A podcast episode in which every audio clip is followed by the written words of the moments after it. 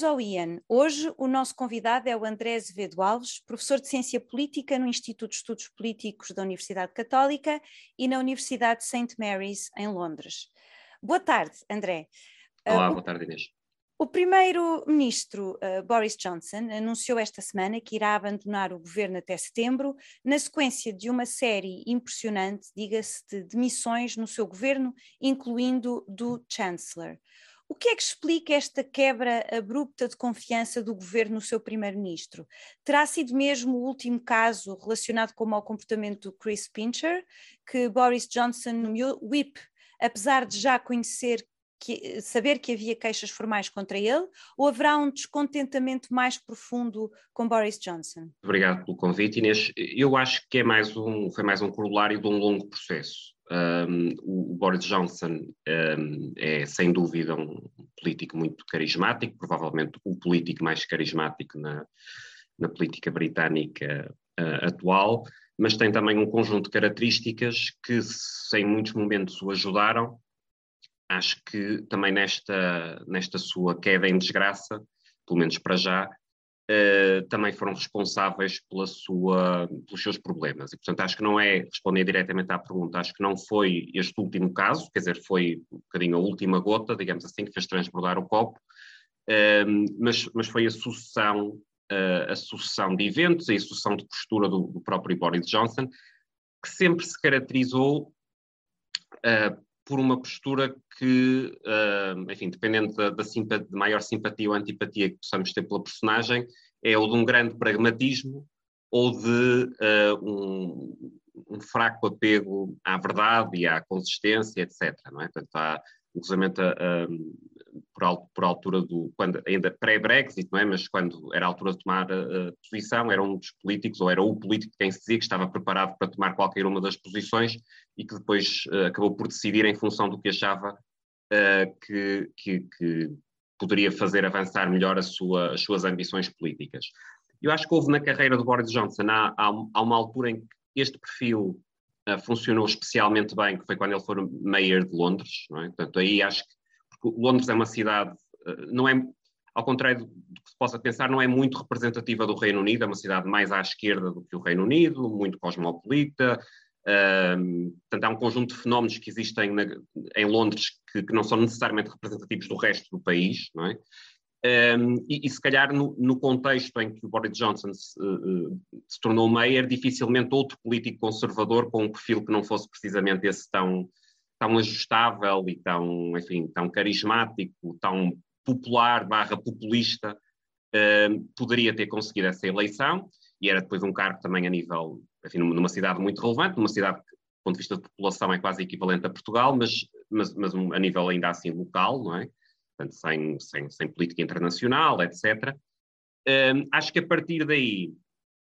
um, e nomeadamente depois para o cargo de primeiro-ministro, não obstante ter tido uma estrondosa vitória uh, eleitoral, e podemos depois também, se, se quiseres falar disso daqui, daqui a um bocadinho, uh, mas não obstante ter tido essa estrondosa vitória eleitoral, parece-me que dificilmente as coisas podiam correr bem para alguém com o perfil como, como o do Boris Johnson, não é? Uh, e, e, a sucessão de episódios que foi havendo, nomeadamente por exemplo, durante, a, durante a pandemia, as festas, etc., quer dizer que são coisas que de certa forma, são a cara de Boris Johnson, não é? Portanto, é quase que, um, quase que difícil seria admitir que não ia haver episódios desses com, com, com o Boris Johnson, mas que depois se vão acumulando, não é? Portanto, e, em, e, em, circunstâncias difíceis, em que a população está em lockdown, em que há medidas repressivas, em que há hum, um conjunto de problemas económicos e sociais, etc., isso vai acumulando um desgaste, foi acumulando um desgaste da própria imagem do, do Boris Johnson e aquilo que, nomeadamente, como eu referi há pouco, quando ele era mayor de Londres, era mais ou menos desculpável, ou caricato, ou nestas circunstâncias, com o que estava em causa, foi tendo um desgaste tal que, não obstante a tal grande capacidade do Boris Johnson para se agarrar ao poder e para se ir moldando, um, uh, eh, acabou por, por, por, se tornar insustentável e, e conduzir, mesmo dentro do, do, do, Partido Conservador, à sua, à sua queda. André, isso é aquilo que tu referiste agora mesmo, da questão de, da capacidade de se agarrar ao poder, que eu acho que é verdade, apesar do seu governo, enfim, do, do, da sua, enquanto primeiro-ministro durou, de facto foi um dos mais, um, um dos primeiros ministros que durou menos nos últimos tempos, um, de facto ele tem essa, ou pelo menos tem essa vontade de se agarrar com muita força ao poder. E isso põe uma questão que eu acho que é uh, interessante, embora também não tenha certeza sobre a resposta, que é a seguinte, eu tenho tido contato ao longo dos tempos, e ao, nos últimos anos em especial, com pessoas, com conservadores britânicos, um, alguns dos quais também mais ligados à Europa, que foram uh, seja porque estão é, atualmente em instituições ligadas à União Europeia, seja porque uh, foram, e, e, até um que foi membro do, do Parlamento Europeu, uh, por Inglaterra, e que consideraram que o Boris Johnson, a par de aliás, numa conversa recente com, com, dois, com, com, dois conhecidos meus, que consideraram que o Boris Johnson, a par do de Trump, e, e punham-nos a par, eram das maiores ameaças às democracias liberais. Eu pareceu-me, no caso de Trump, conhecendo, enfim, sabendo nós o que aconteceu com o Capitólio, ainda podemos, enfim, eh, considerar que isso será de facto um, um risco significativo. No caso de Boris Johnson, achei um bocadinho mais curioso esta avaliação. Uh, o, o que é que tu achas? Não, não acho que, que, que Boris fosse um, um risco para, para, a democracia. Aliás, acho que o que estamos a assistir nos últimos dias e nas últimas semanas, e o processo como foi levado a sair e como acabou eventualmente por sair, quer dizer, teve que ser um bocadinho empurrado, mas, eh, mas enfim, quer dizer, aceitou as regras do jogo e percebeu que a partir de certa altura não dava mesmo, não é? Uh, acho que o próprio processo mostra que, uh, enfim, do ponto de vista do regime, acho que a democracia no Reino Unido já passou por coisas bastante mais, mais tensas e, e, e mais arriscadas e mais gravosas do que, o, do que o Boris Johnson. Estou a pensar nas, nas duas guerras mundiais, estou a pensar na Guerra Fria, etc. Não parece de todo que. Acho que aí também é um bocadinho uma, uma, uma perspectiva de que que é alimentada se calhar à esquerda e à direita, mas mais à esquerda e depois se repercutem algumas figuras à direita, que quase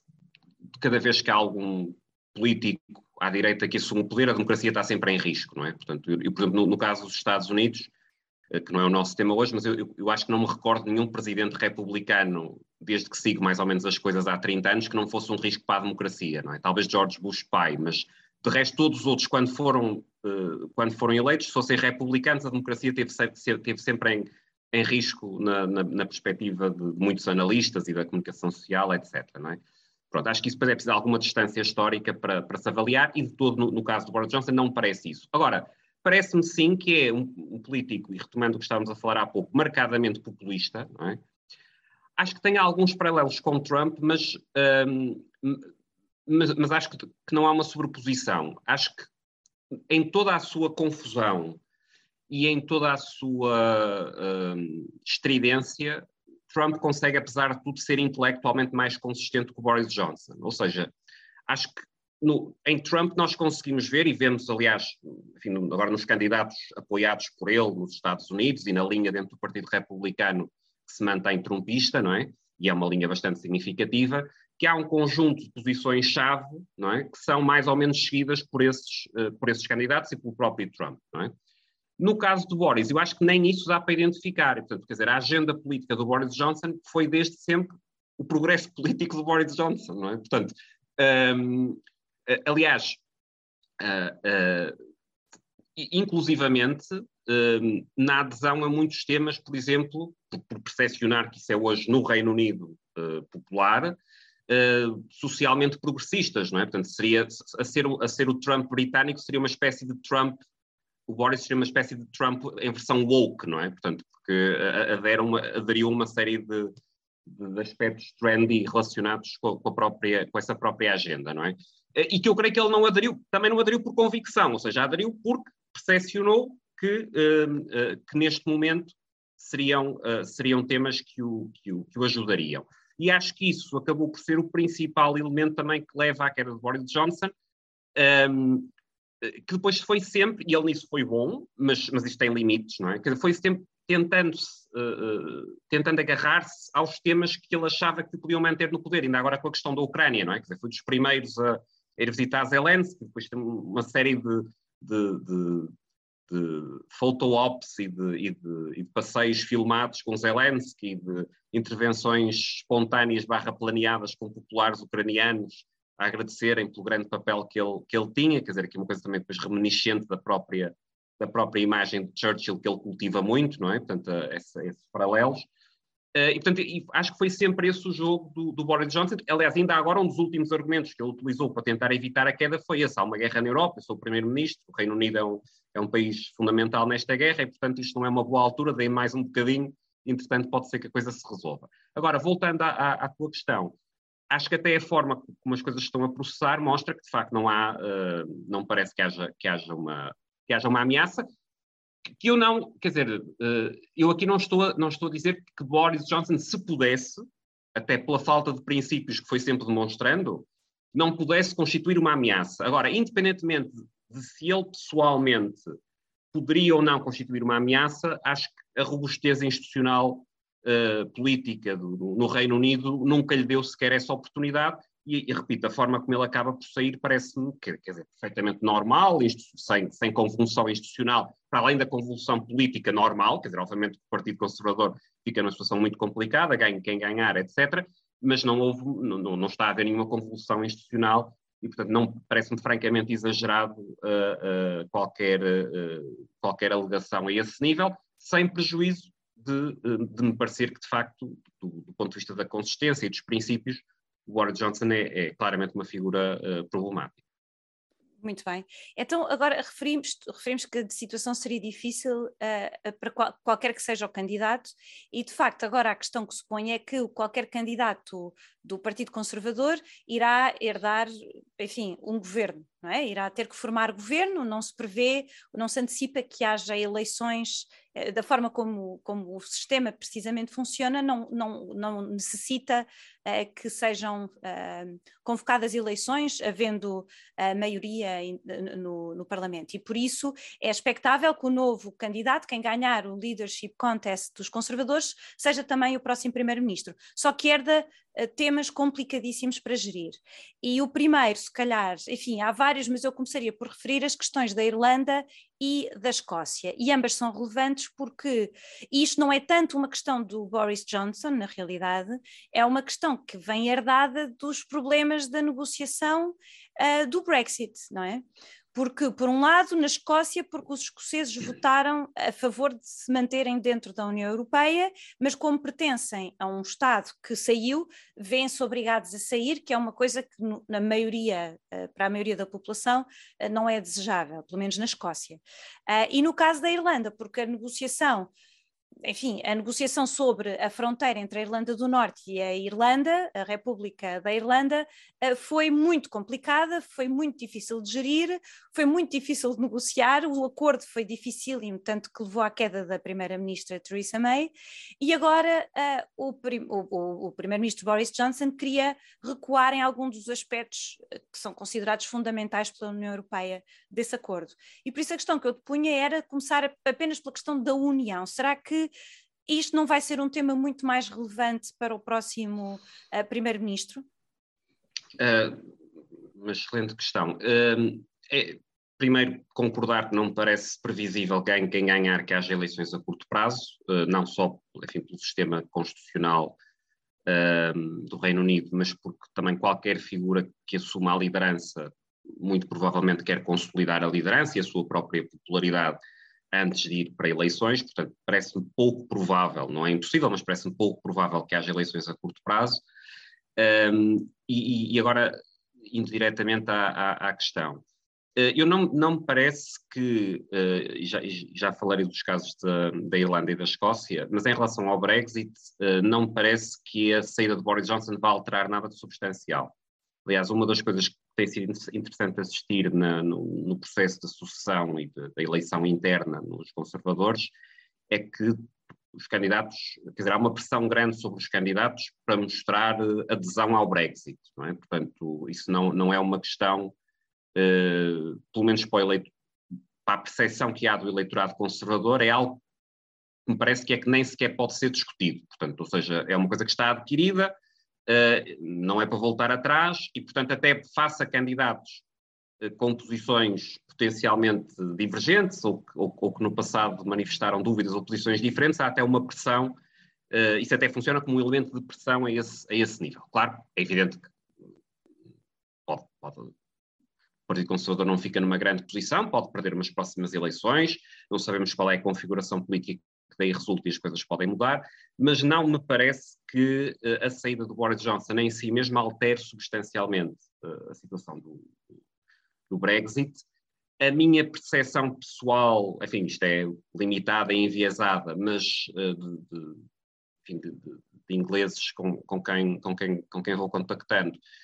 é que mesmo pessoas que uh, apoiaram a manutenção, foram contra o Brexit, apoiaram a manutenção da União Europeia,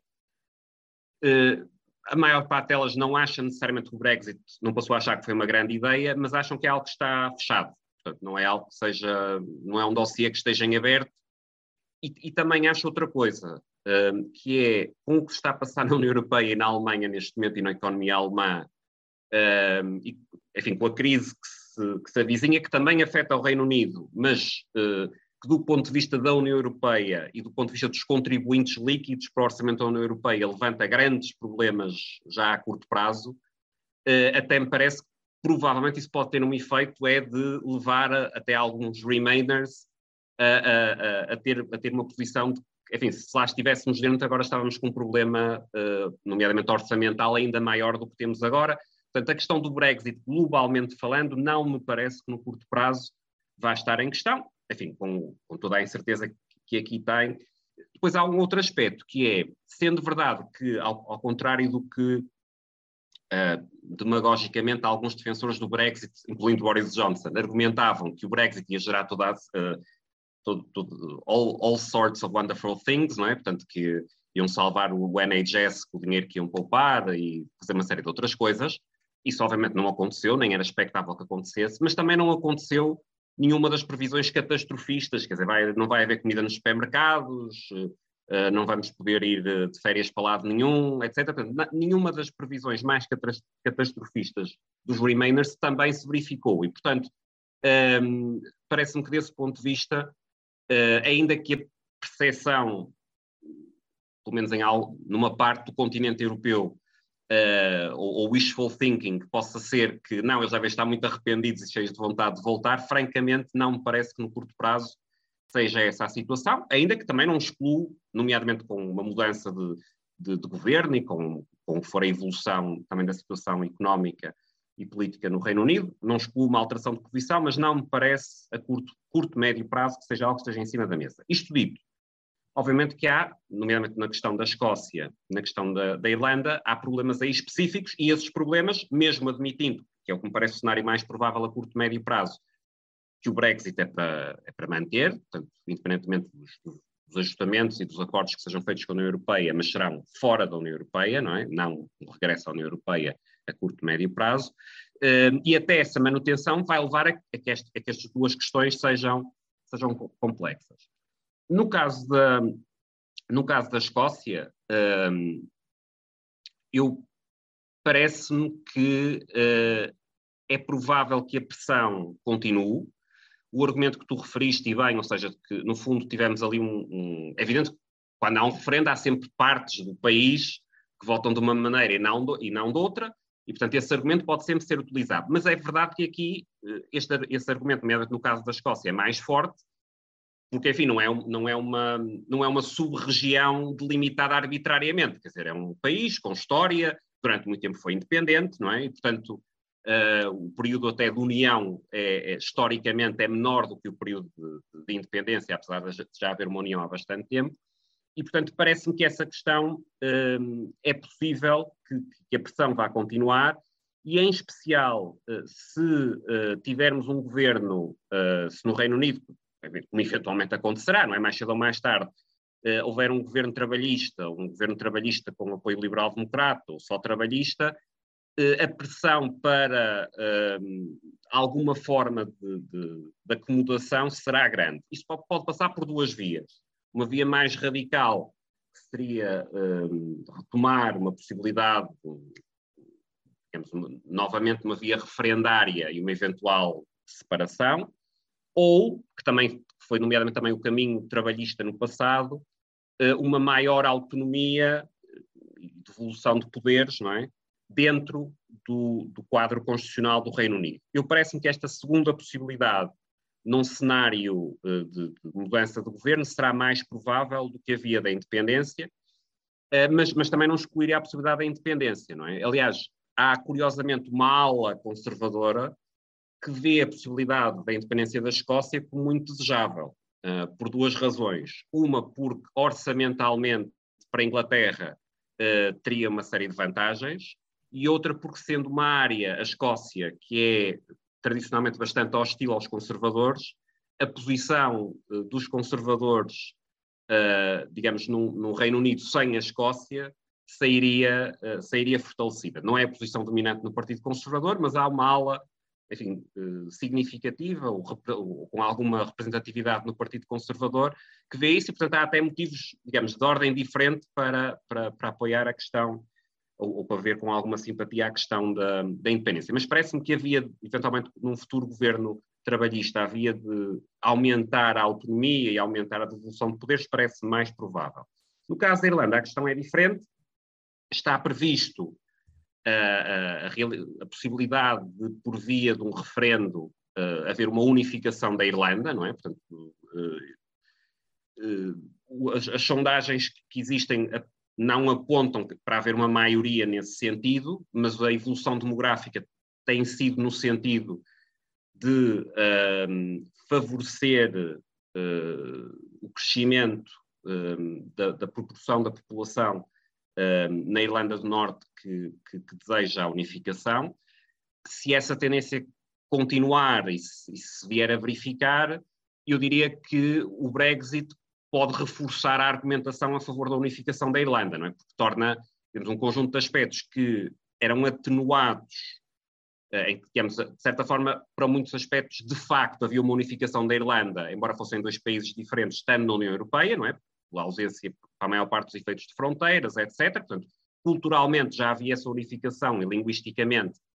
uh, e, e, estando na União Europeia, a Irlanda e o Reino Unido, também para efeitos legais, estava mais ou menos resolvido, não é? E agora deixou de estar, e, e é uma fonte também de tensão, por um lado, para a relação entre o Reino Unido e a União Europeia, e por outro lado, na própria, um, na própria Irlanda, não é? Um, e, e, certo, certo, eu, eu acho que estás a, a, a, questão que eu acho que, enfim, eh, sendo que uh, esta questão que tu referiste em último lugar, que é a questão da Irlanda, uh, do, da existência da União Europeia ter reduzido a tensão política, de certa forma, por, por ter, por tratar, no fundo, uh, tornar as fronteiras menos rígidas, digamos, de uma forma quase natural acho que a questão de facto se põe agora de uma forma muito mais premente e já se sente alguma tensão muito maior entre as Irlandas. Mas se calhar também o que é interessante, e, e isto, é a questão da Irlanda uh, intensifica uh, a tensão, digamos, entre a União Europeia e o Reino Unido, mas não é a única questão que, vai, que causa problemas, uh, mas de facto parece-me que uma, um, uma das dificuldades do Brexit é esta: é como é que se vai gerir a partir de agora a relação entre a União Europeia e o Reino Unido, considerando eh, quando, quando o Brexit foi pensado e aconteceu e foi votado e concretizado, já era um problema, mas de facto os problemas são muito maiores agora. Uh, exigiriam parece uma unidade muito maior, um, em particular na Europa. Tu referiste há bocado o caso da, questão energética, eu acho que é uma questão muito relevante, porque naturalmente vamos depender, uh, sobretudo a Europa de Leste, terá que depender menos uh, do gás e do petróleo uh, do, do, que, que vêm da Rússia, Uh, e por isso depender talvez mais também de tudo o que é produção do Mar do Norte. Isso é, isso é logo uma questão muito direta e básica e se calhar isso nem, não, vai, não vai pôr grandes, grandes dúvidas. Mas de facto, uh, em termos de poder económico, em termos de poder de, de defesa uh, e até nas relações com os Estados Unidos, esta separação não é boa, nem parece que seja especialmente positiva para o, para o, Reino Unido, nem para a União Europeia numa fase tão crítica. Portanto, como é que achas, achas que esta, estes riscos e a, e a, crise, digamos, que estamos a viver na Europa podem incentivar uma maior flexibilidade de ambos os lados para tentar encontrar respostas aos problemas de forma geral, de forma a gerar esta união, enfim, uma maior unidade que parece necessária perante os desafios? Acho que era desejável que isso acontecesse. Um, de, portanto, repito, não parece previsível que haja uma reversão a curto e médio prazo. Acho que, se, nomeadamente, o lado europeu se pense se agir no pressuposto que, há, que essa reversão a curto e médio prazo é uma possibilidade real, acho que se vai agir mal, porque se vai agir com base numa expectativa que não, não parece, um, não, não parece muito provável a curto e médio prazo. Agora, acho que era desejável que quer dizer, isso existe, nomeadamente do ponto de vista da relação da União Europeia com outros países europeus que não são membros da União Europeia, não é? que têm vindo a aproximar-se uh, e a interagir mais, eu acho que era desejável que um pacote desse género, uh, ou caminhos no sentido de uma proximidade, maior proximidade nesses moldes, fossem dados também com o Reino Unido, não é? Claro que o Reino Unido não tem a dimensão da Suíça, ou não tem a dimensão de outros, de outros países com quem há, esses outros países mais pequenos com quem há esse tipo de, de acordo, uh, mas o que era desejável dos dois lados, não é? tanto do Reino Unido e da União Europeia, uh, que houvesse a percepção de que há mais a ganhar em, enfim, remover barreiras e no conjunto de áreas económica, energética, militar, etc., colaborar, do que estar a, digamos, reforçar barreiras e procurar parcerias alternativas que são contra, contra a natura, ou pelo menos são menos eficientes, quer para o Reino Unido, quer para a União, para a União Europeia, até por uma questão de proximidade geográfica, não é? Uh, e, portanto, esse, esse caminho parece-me que seria desejável. Uh, ao mesmo tempo, acho que há aqui dois fatores que dificultam, que podem dificultar isso. Uh, o primeiro é que, uh, e retomando o que eu, que eu, dizia há pouco, da perspectiva do Reino Unido, uh, me parece que, enfim, continuando a haver pessoas que desejariam estar na União Europeia, a percepção geral é que essa é uma página virada e que, se olharmos nomeadamente agora para, para a crise com a guerra na Ucrânia, etc., em muitos aspectos, e enfim, o próprio Boris também teve um bocadinho esse efeito, quer dizer, não foi de todo um apagar do Reino Unido da esfera internacional que se viu, pelo contrário, quer dizer, o Boris Johnson, o Reino Unido fora da União Europeia, teve provavelmente um papel mais afirmativo do que teria até dentro da União Europeia. Uh, e o que vimos foi, aliás, os, o que estamos a assistir, aliás, é entre os principais países dentro da União Europeia, não é? E basta referir o caso da Alemanha, talvez o mais proeminente, aí sim estamos a ver uma série de posições de ambiguidades, dificuldades de posicionamento, posições contraditórias, etc., que, um, pelo menos do ponto de vista da afirmação externa da União Europeia, não parece que este seja um momento particularmente favorável para dizer, olha, se o Reino Unido estivesse na União Europeia, estaria parte de um bloco unido e teria mais força, etc., etc. Acho que até pelo contrário. Uh, por outro lado, uh, a União Europeia vai, já está e vai entrar num período muito difícil. E, portanto, um, acho que a pressão uh, em vários países, nomeadamente Alemanha, França, outros, Itália, para más políticas protecionistas, de fechamento, de apoio a setores estratégicos, não é? Enfim, alguns por boas razões, ou pelo menos por razões que hoje é muito difícil negar, não é? Portanto, a maior autossuficiência alimentar, energética, etc. Não é? Outros, que depois já sabemos que há uma série de grupos de interesse que sempre que sempre que, é, é, sempre, sempre que são referidas estas questões, convém logo pôr a mão na carteira, porque há uma série de grupos de interesse que obviamente aproveitam, não é? E, portanto, este será um, um, período, eu diria, em que será especialmente difícil ter uma política de relacionamento externa, comercial, económica, etc., energética, etc.,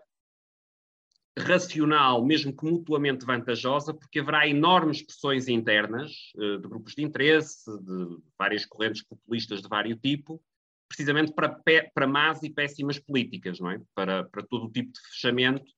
um, ehm, a que já estamos a assistir e que eu creio que se vai intensificar. E, portanto, parece-me, por um lado, que era desejável, muito desejável, que houvesse uh, uh, ainda que permanecendo o Reino Unido fora, mas que houvesse, passos no sentido de uma maior aproximação, de, nomeadamente algo que é, que é, muito, um, que é muito impopular neste momento no Reino Unido, mas que me parece também seria desejável para o próprio Reino Unido eh, retomar maior liberdade de circulação de pessoas e de possibilidade de cidadãos da União Europeia trabalharem mais facilmente no, no, no Reino Unido, interação económica, comercial, cooperação militar, etc. Não é? Embora na dimensão militar há, a NATO, mas, enfim, que, que, a integração fosse, fosse, fosse feita a esses vários níveis, mas ao mesmo tempo acho que o contexto vai ser um contexto em que, uh, se calhar, as, os, os incentivos políticos, quer de um lado, quer do outro, Uh, do, do, lado do Reino Unido, do ponto de vista de, de, pronto, de, confirmar a opção que foi feita e de que tal ideia do Global Britain, não é? Portanto, o Reino Unido não precisa da Europa para nada, e portanto tem os Estados Unidos, tem a Commonwealth, etc. Portanto, é um país global, não é um país regional, não é? Portanto, não, não, não, há uma, não há uma dependência da União Europeia, é um país que transcende a Europa e que transcende a União Europeia.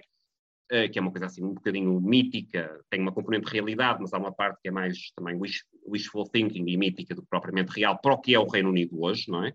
E do lado da União Europeia, eh, porque me parece que os incentivos, infelizmente, vão estar muito dirigidos, nomeadamente nos, nos principais países, para políticas de fechamento e políticas proteccionistas, que sabemos tendem a produzir maus resultados uh, uh, a, este, a este nível. Muito bem. E agora, assim, assim, jeito de conclusão ou de, de nota final, uh, nós temos falado muito sobre e falámos nestas últimas semanas sobre a questão do, do política no Reino Unido, mas de facto fala-se menos em Portugal sobre o que está a acontecer no resto da Europa, em particular em Itália, onde o governo, o Movimento Cinco Estrelas, poderá de desistir da coligação e deixar de apoiar o, o atual primeiro-ministro Mário Draghi. Temos a França também com uma liderança um pouco fragilizada, porque o partido de Emmanuel Macron não tem maioria no Parlamento, e mesmo a Alemanha, que, enfim, politicamente não está especialmente frágil, mas do ponto de vista internacional, digamos, de reputação e até internamente, está fragilizado pelas decisões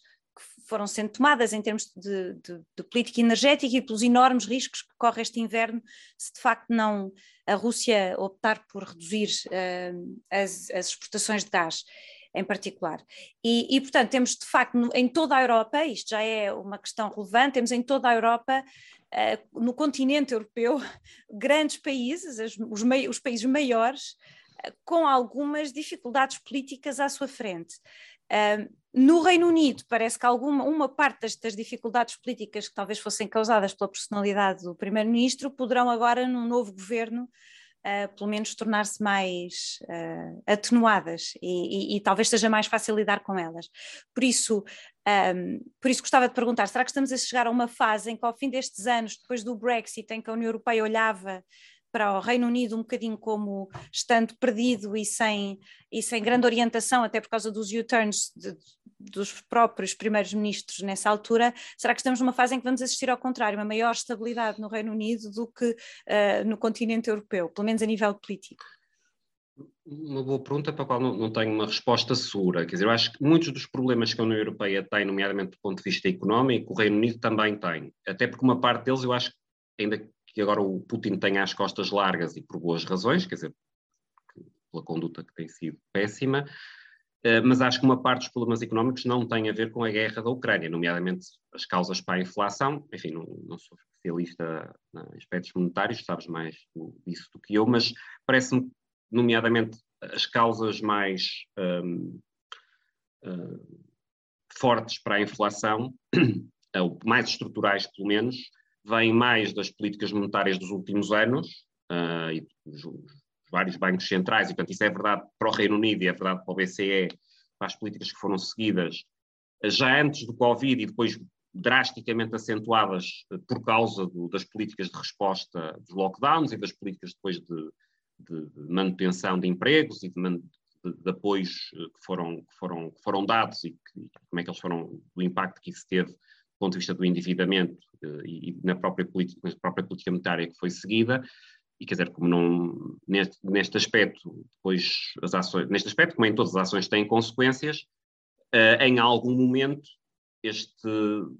este, estes montantes absolutamente brutais de, de, de, liquidez tinham de ter algum, uh, tinham de ter algum efeito. Uh, se calhar a, a, a, guerra pode ter sido uma espécie de gatilho que fez despoltar disputar estas, estas questões, e repito, quer na União Europeia, quer no Reino Unido, acho que desse, desse ponto de vista não há, muitas, não há muitas diferenças em termos estruturais, mas muitos desses problemas íamos tê-los de qualquer maneira. Claro que eles tornam-se bastante mais graves nestas circunstâncias, e claro que agora ter uma crise energética, uh, ter um, uma guerra no, no, uh, na Europa, somado a uma situação que já seria complicada, obviamente que não ajuda nada, e o facto da Alemanha ser uma das economias mais afetadas, e aí até mais do que o Reino Unido, por razões geográficas e de, pelo perfil energético da, da, da economia alemã, dificulta ainda mais a situação. Se isto vai levar a que haja essa alteração de percepção, eu tenho mais dificuldade em dizer, e, e também, embora esteja moderadamente otimista em relação ao Reino Unido, uh,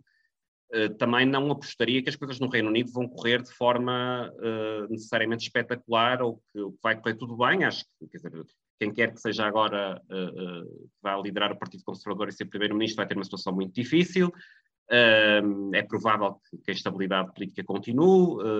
há, um conjunto de problemas também complicados na, na, economia no Reino Unido, etc. Um, se calhar os problemas na União Europeia são ainda, são ainda mais, mais profundos, não é? e há um conjunto de aspectos, nomeadamente que tinham sido desenhados do ponto de vista de, de agora, de, digamos, da situação pós-Covid, não é? De recuperação, etc., que obviamente com, a, com esta situação em cima ficam colocados em causa. Ah, estou a pensar mesmo questões como a possível adesão da Ucrânia à União Europeia ou uma maior aproximação, etc. Não é por acaso que levantam, uh, que levantam algumas reservas, porque obviamente os recursos são finitos, a Ucrânia é um país grande, está toda a gente a ver que seja qual for o desfecho do conflito, vai ser preciso um esforço de reconstrução absolutamente uh, gigantesco, não é? E não estamos a falar de um,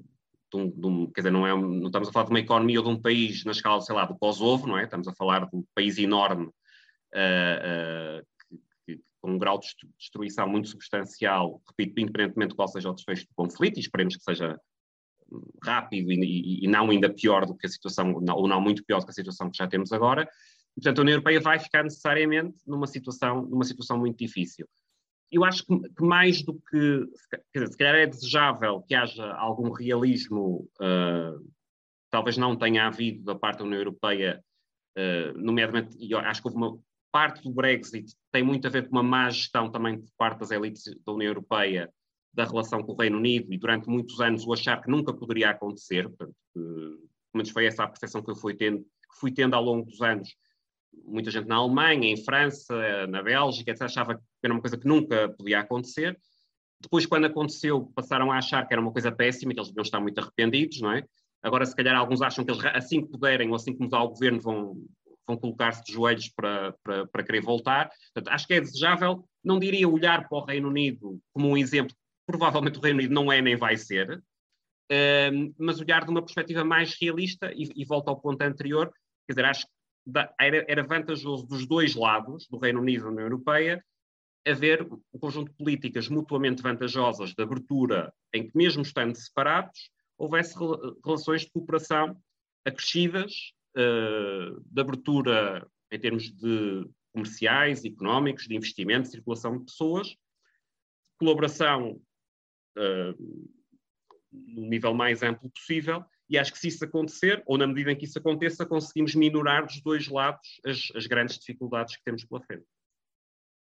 Muito bem, chega aqui o fim do nosso podcast. Muito obrigada, André, por teres aceitado Obrigado. o nosso convite e por, por esta visão tão global do, do, Reino Unido, não só da visão sobre a visão interna do Reino Unido, mas também as relações uh, com os Estados Unidos, com o resto do mundo e com a Europa. Obrigada também aos nossos ouvintes por continuarem a acompanhar os nossos podcasts e até breve.